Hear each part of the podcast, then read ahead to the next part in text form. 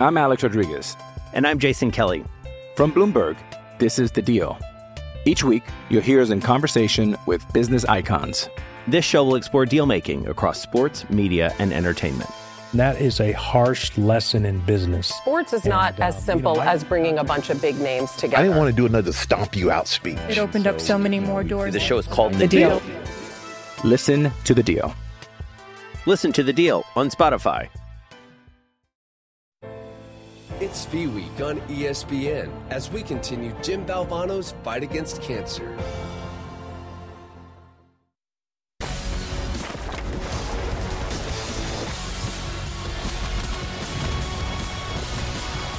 Welcome to College Football Live, presented by Buffalo Wild Wings. This was the scene on Monday. Touchdown USC. Literally. Former Oklahoma head coach Lincoln Riley touchdown in LA, set to take over the Trojans after a months long search for a new head coach.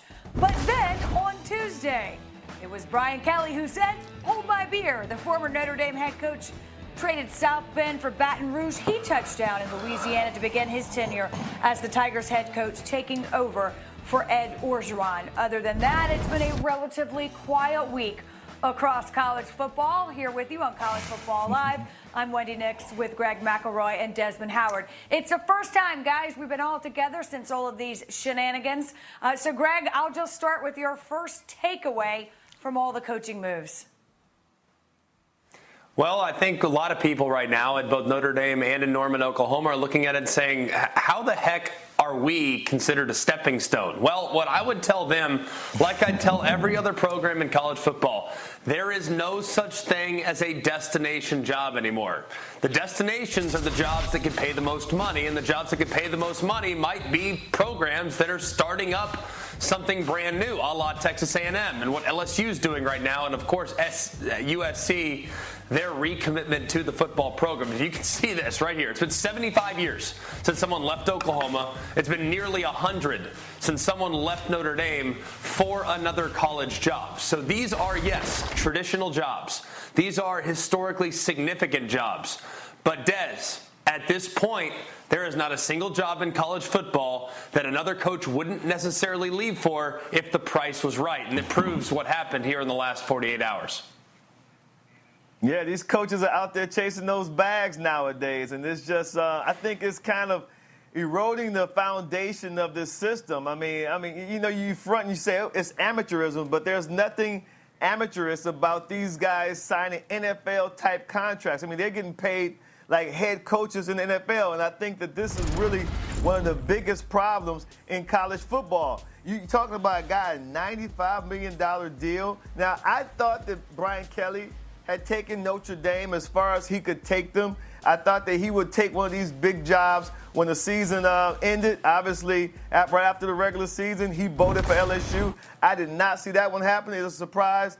But yet and still, guys, I really do think, Wendy, that this is um, this is one of the biggest problems in college football. These coaches signing these huge deals, and on top of that, they get paid to leave if they fail. So, case in point, I, I, I'm not a big fan of this this situation of this system.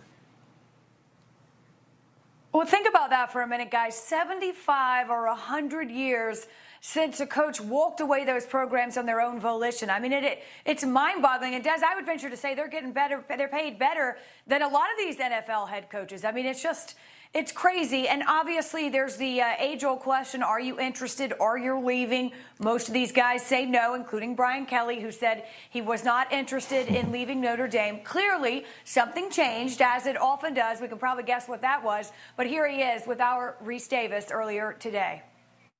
I think that conversation with Scott. Um, I hadn't had that before. Um, so I had no knowledge of what LSU was about um, or what that looked like. And so um, that changed the way I thought.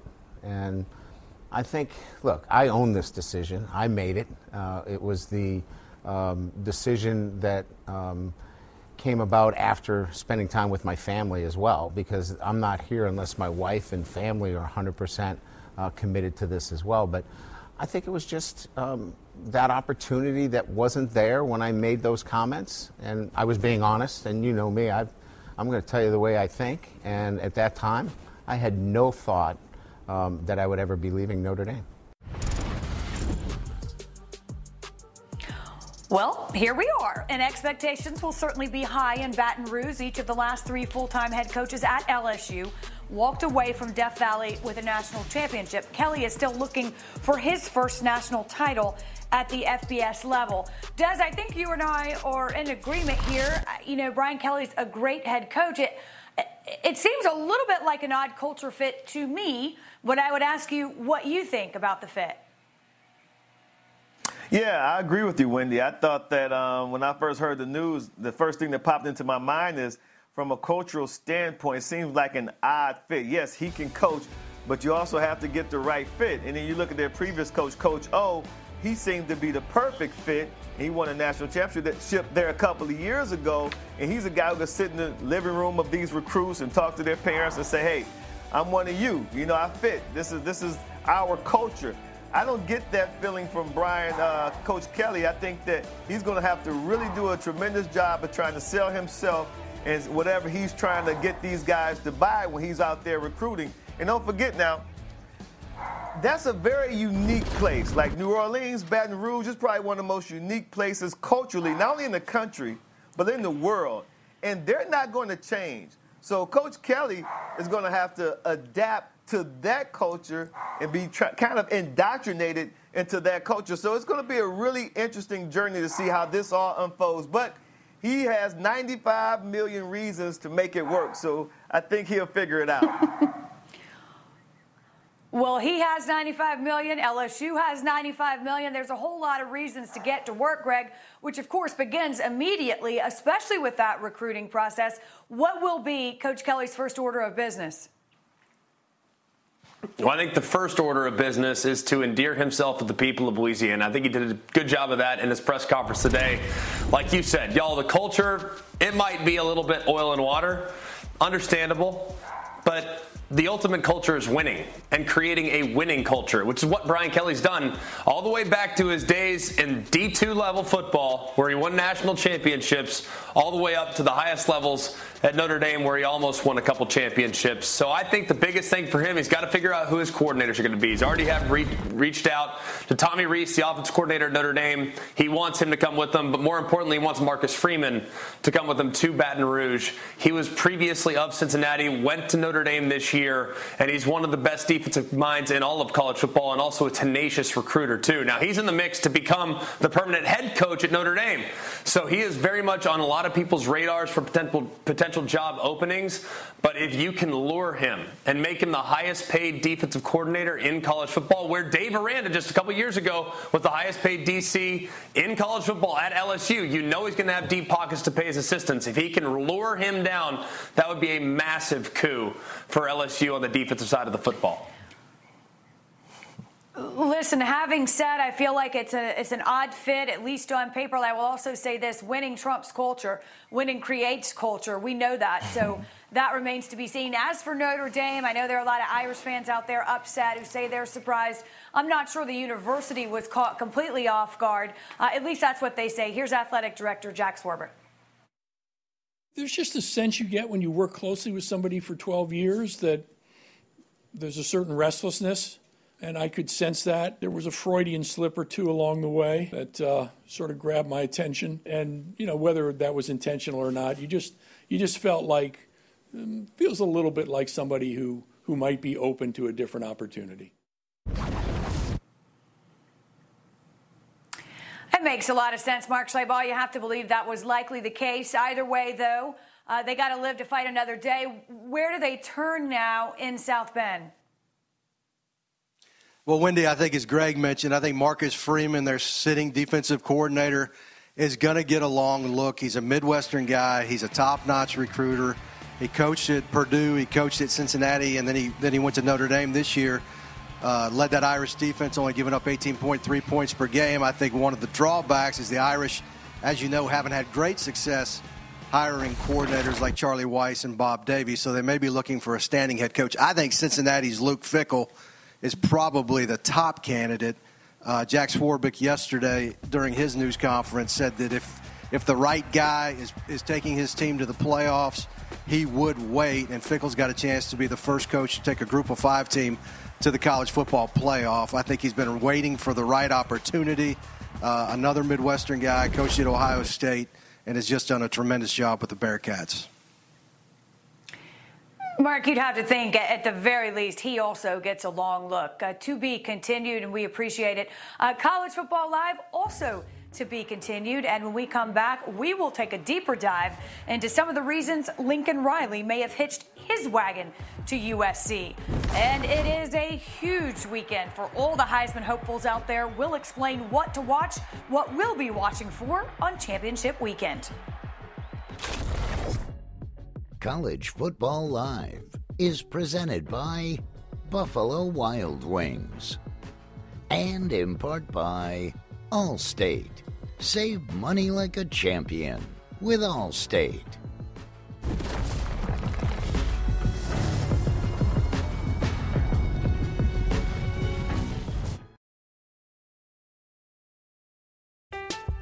I'm Alex Rodriguez.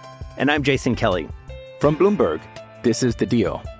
Each week, you'll hear us in conversation with business icons. This show will explore deal making across sports, media, and entertainment. That is a harsh lesson in business. Sports is not And, uh, as simple you know, I- as bringing a bunch of big names together. I didn't want to do another stomp you out speech. It opened up so many more doors. The show is called The Deal. Listen to the deal. Listen to the deal on Spotify.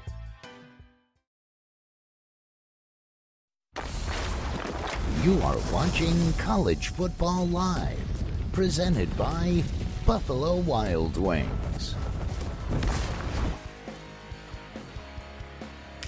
Sometimes you just have to ask the right question. Lincoln Riley said he wasn't leaving Oklahoma for LSU.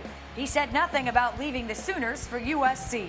And in a stunning move over the weekend, he accepted the head coaching position at USC. Here is the new Trojans coach with SVP. When did this opportunity present itself to you, Lincoln, in a way that it was real enough that you really had to ponder what you were going to do?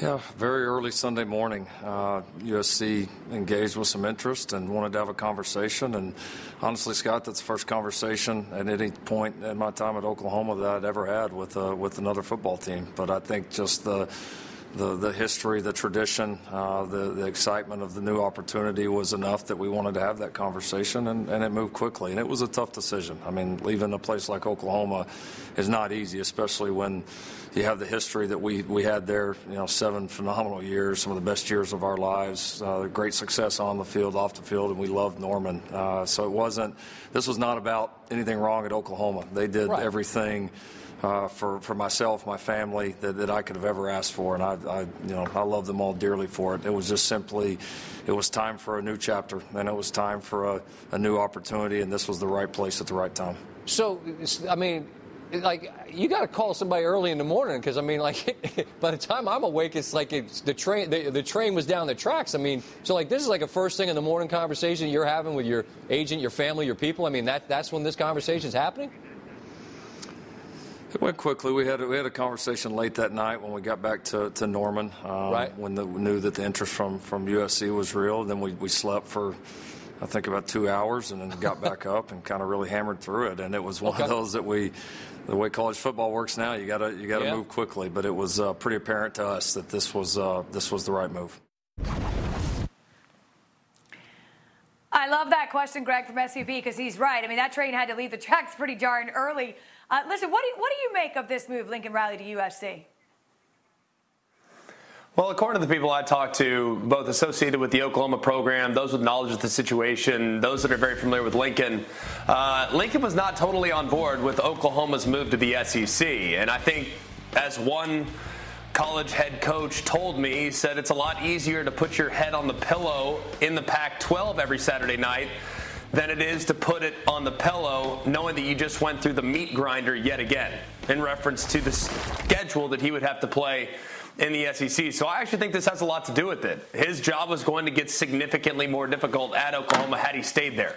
So what did he do? He looked around, he looked at opportunities, and he went to a place that's a destination job for many, that had a remarkably lucrative contract offer and access to some of the most talented players in the entire country right there in his own backyard. So I think it had to do with the fact that his quality of life might have decreased, knowing how difficult it was going to be. So he looked for a path of least resistance and headed to the Pac 12. It's a much more winnable and much more scalable league. Listen, when we when we talked about Texas and Oklahoma joining the SEC, we talked about the fallout in particular with conferences, it just it makes sense that that would also extend to the coaching ranks. And you know, in a, in a lot of ways, you can understand that move in terms of, uh, to your point, putting your head on the pillow. Let's take a look now at this week's top performance, brought to you by Invesco QQQ. Michigan defensive end Aidan Hutchinson racked up seven tackles and three sacks in Michigan's big win over Ohio State last Saturday. The Wolverines take on Iowa in the Big Ten Championship coming up this weekend, also on Saturday. According to Caesar Sportsbook, Aidan Hutchinson now has the third shortest Heisman odds. That's behind only Bryce Young and CJ Stroud. The only other primary defensive player to win the award, fellow Michigan man Charles Woodson in 1997. Uh, Des knows just a little bit about this award, to say the least. And Des, an interesting year, and I think you have an interesting point about this year's Heisman contenders? Yeah, I tell you what, Wendy uh, and Greg, I think it's good first to see that, that Aidan Hutchinson is getting some well deserved recognition because I think that he should be where he is.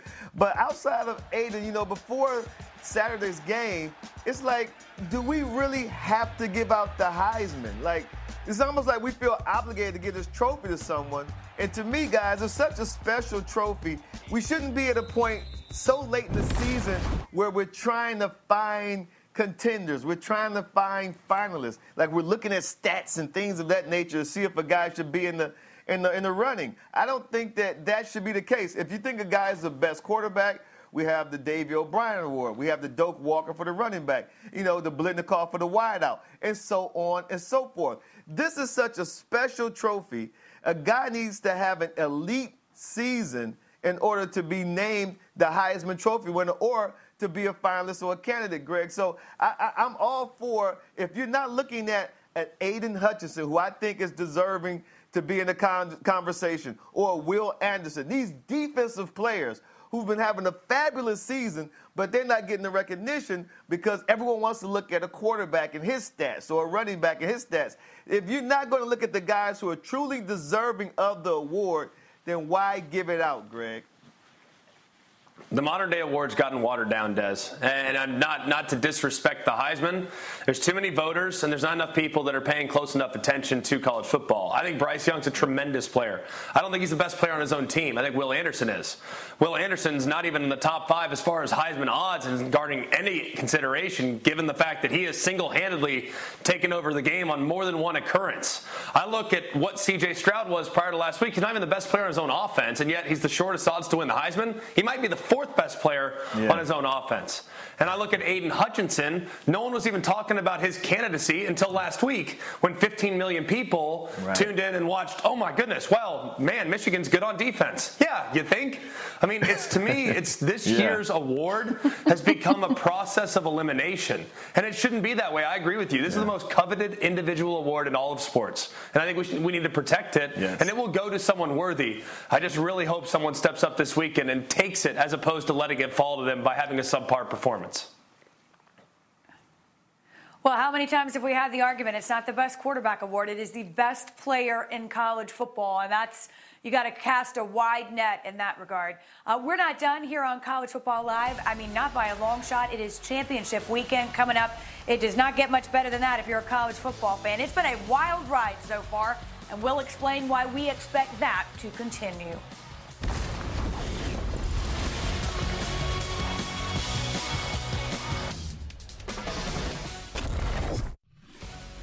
College Football Live is presented by Buffalo Wild Wings.